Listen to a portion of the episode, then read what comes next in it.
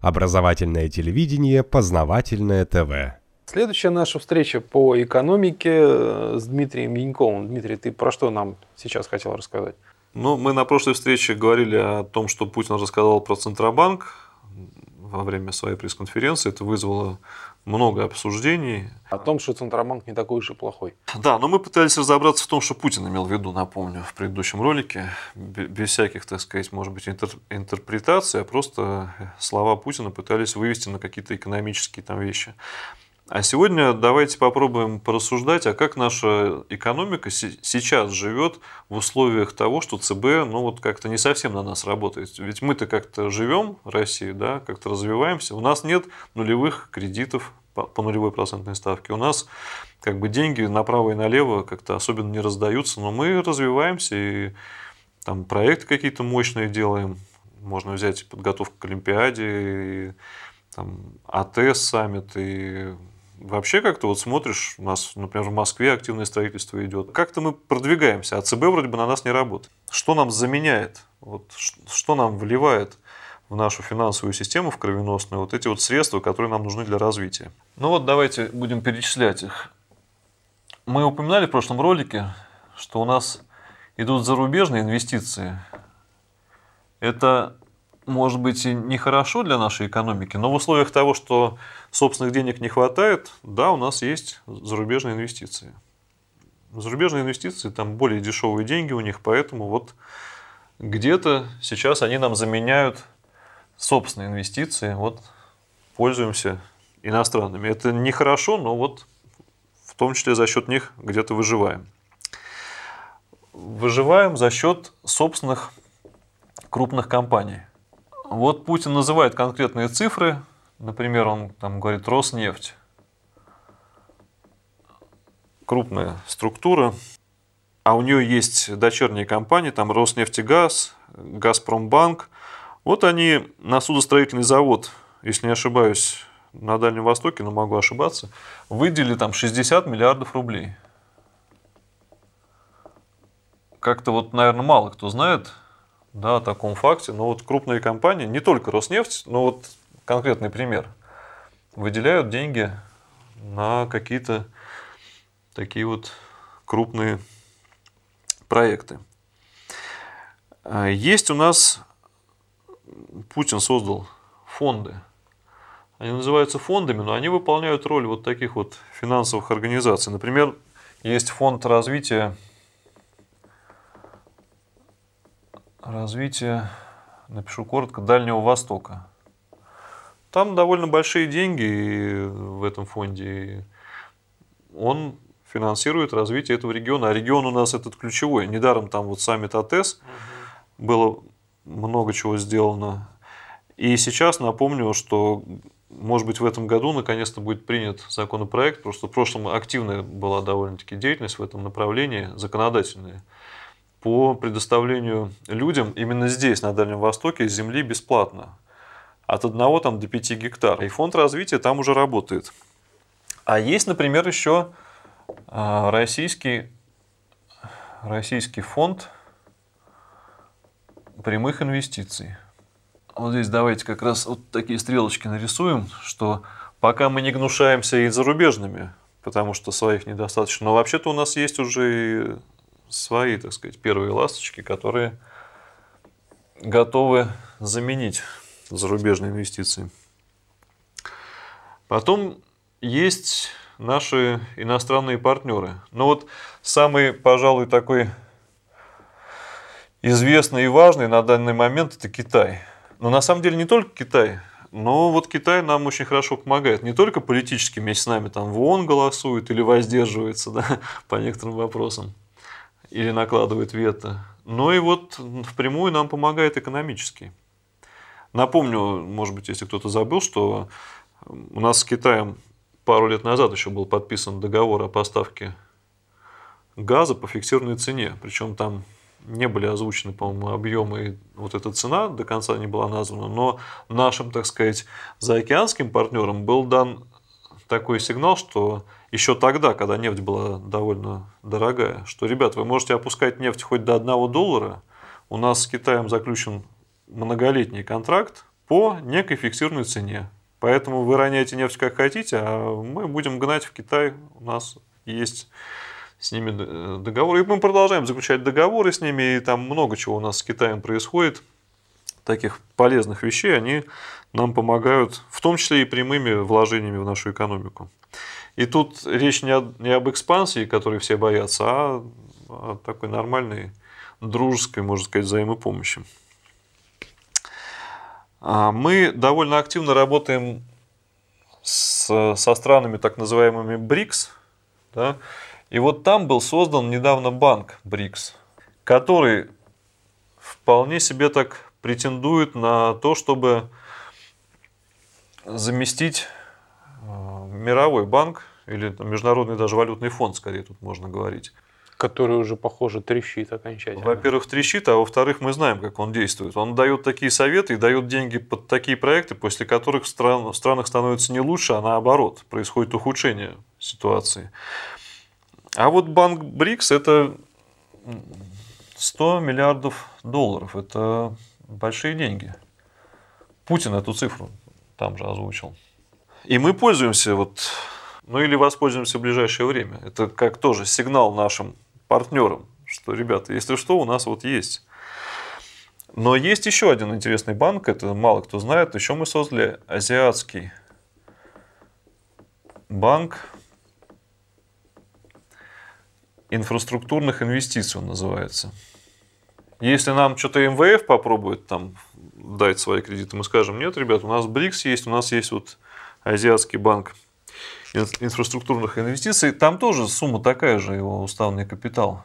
То есть можно говорить о больших проектах, то есть о крупных суммах речь идет. Соответственно, БРИКС, он на 5 стран работает, этот банк, включая нас. Обращаю внимание, что мы там играем не ключевую роль в БРИКСе, но это о чем говорит? А больше всего там Китай вложил денег. Это вот к предыдущему, к пятому пункту, да, что тот, кто больше всех вложил, он как бы помогает остальным. Получается, что те остальные могут занять деньги того, кто туда вот вложил больше всего. А есть еще один банк. То есть, грубо говоря, вот можно оперировать такими вот суммами.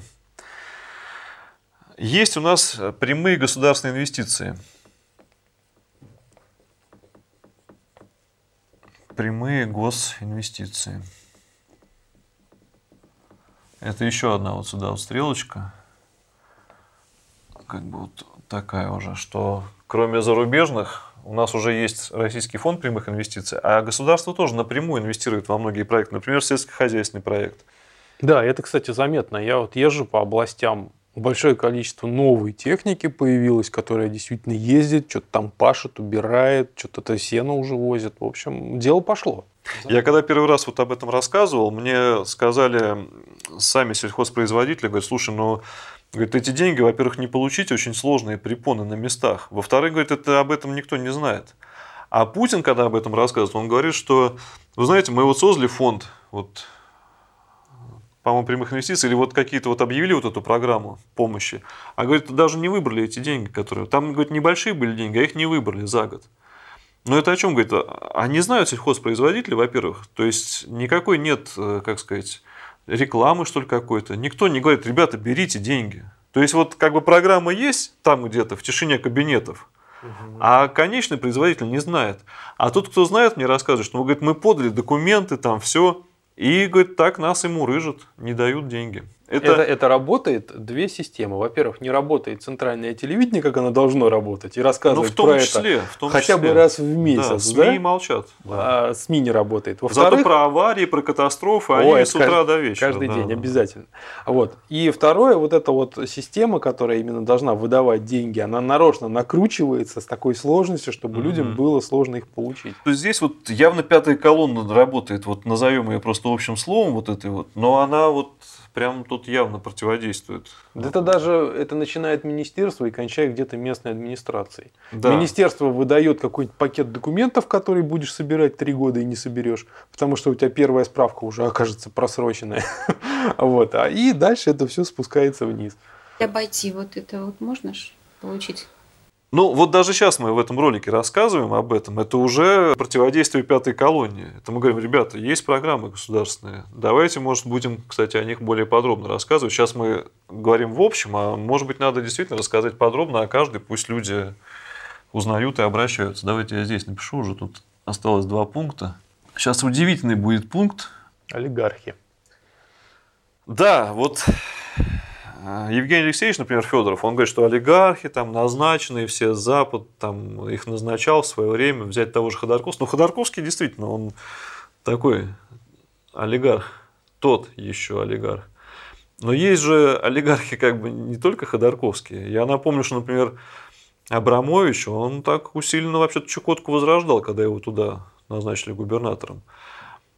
Или вот напомню такой вам эпизод с тем же Абрамовичем. Э, когда мы выиграли чемпионат мира по футболу 2018 года, в составе вот этой группы был тот же Абрамович. И помните, как там все ждали, что Путин сейчас прилетит, когда объявили результат, что Россия выиграла, то все там сидели, никто не расходился, ждали, когда самолет с Путиным до Швейцарии, по-моему, да, там это оглашалось, долетел туда, он пришел, сказал, что вот мы рады, что мы выиграли, но мы выиграли, потому что мы работаем по этому направлению, поэтому мы вот и победили.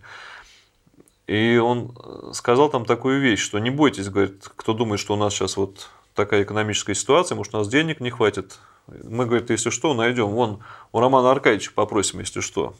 И прям зал показывает на Абрамовича. А это не просто так было сказано. Напомню, что к тому времени Абрамович уже финансировал Гуса Хидинга нашей сборной, которая стоила там несколько миллионов долларов. Помните, в то время голландец был Гус Хидинг. Он строил стадионы ЦСКА. То есть олигархи не только есть как бы те, а есть эти наши как бы. Патри... Патриотического ну, Я да, бы Абрамовича да. не записывал а, так сказать, Ну, я просто олигархи. привожу конкретный пример, причем его Путин упоминал, чтобы уж мне там не, не говорили, что... Там, просто их, их щипают. Ну, и используют. Аб, Абрамовича да, да, да. используют, да? Конечно, сейчас, ну, сейчас мы это подытожим, когда, да, мы сейчас скажем. Давай уж об, об олигархах закончим. Но есть и другие олигархи. Например, вот Ротенберги, они явно уже переходят на сторону, так сказать, российского государства, да? Поэтому им и дают подряды на постройку там достаточно важных объектов. И они переводят свои компании из офшоров, каких-то там кипрских и еще каких-то, уже в российскую юрисдикцию. Поэтому они и получают, кстати, подряды. Да, говорит, если вы будете по нашим вот. работать... Э, а вы такой стоит, Россию, почему да, Ротенберги, да. друганы Путина? Ну, а вот поэтому. А еще есть, например, такой Зюзин олигарх, которому принадлежит Мечел, да, крупнейшие э, металлургические, еще там вся цепочка, эти комбинаты. Ну, тот вообще, можно сказать, пророссийский олигарх. Хотя, конечно, компания пока еще на Кипре зарегистрирована. Ну, а вот сейчас Россельмаш, например, Бабкин, да? Да, да, да. Ведь только они практически делают всю сельхозтехнику российского производства. Мало того, они берут технологии завода, которые вот он купил в Канаде, и используют для того, чтобы у нас выпускать такие же комбайны и трактора. Но это можно много об этом рассказывать. Нам сейчас общую картину надо дорисовать. У меня тут последний пункт. Банки. Да, вот э, об этом упоминается в негативном ключе сейчас, что вместо того, чтобы получать, например, на государственные заказы, в том числе по оборонке, да, такие есть факты – деньги от государства беспроцентно, например, э, оборонные предприятия идут в коммерческие банки и берут там коммерческий кредит, чтобы доделать какой-то заказ. Такое есть. Но банки помогают, да, и там есть специальные программы, э, они более дешевые там и так далее. И финансируют банки, в том числе какие-то государственные подряды там крупные, по, тоже по более дешевым ставкам. В общем, сразу хочу сказать, что это неправильно, наверное, большинство из этих пунктов. Китай, банки, олигархи, так не должно быть на самом деле. Конечно, должны работать прямые там, государственные инвестиции или вот какие-то наши банки совместные с кем-то, Российский фонд прямых инвестиций, там, другие фонды какие-то, наши внутренние должны работать. Ну и, конечно, там, Центробанк должен разруливать все, видимо, ситуации. Но вот для чего я эту картину нарисовал? Чтобы показать, это даже для патриотов, я сейчас рассказываю как бы во-вторых об этом. Во-первых, я рассказываю для наших так называемых партнеров, что, ребята, вот как вы там не нагибайте Россию, а у нас есть всегда способы, да, чтобы обойти вот ваши там запреты какие-то, ну, козни, скажем так, да, против России. У нас вот сейчас, да, мы вот так вот работаем. да, вот это неправильно, да, вот мы так выживаем, но в то же время Россия развивается, и вот такие у нас есть очень много, это только вот то, что на поверхности лежит, вещей, с помощью которых наша экономика развивается. А я думаю, что в будущем мы, когда мы свою программу экономическую наконец-то сделаем правильную для России, и Центробанк заработает на обеспечение этой программы, тогда Россия просто уже рванет как локомотив и не остановишь, как Гоголь писал «Птица тройка» будет у нас страна. Ну а пока вот такие у нас есть источники существования, скажем да, так, да? И рычаги управления. Да, ЦБ, кстати, мы в прошлый раз его обсуждали в прошлом ролике, он тоже финансирует и участвует в инвестиционных, но я просто вот без ЦБ, чтобы он сейчас нам не, не портил картину. Вот. Но здесь можно одиннадцатым пунктом и Центробанк дописать. Хотя это, еще раз говорю, неправильно, но вот у России есть несимметричные всегда вот эти варианты ответа. Угу.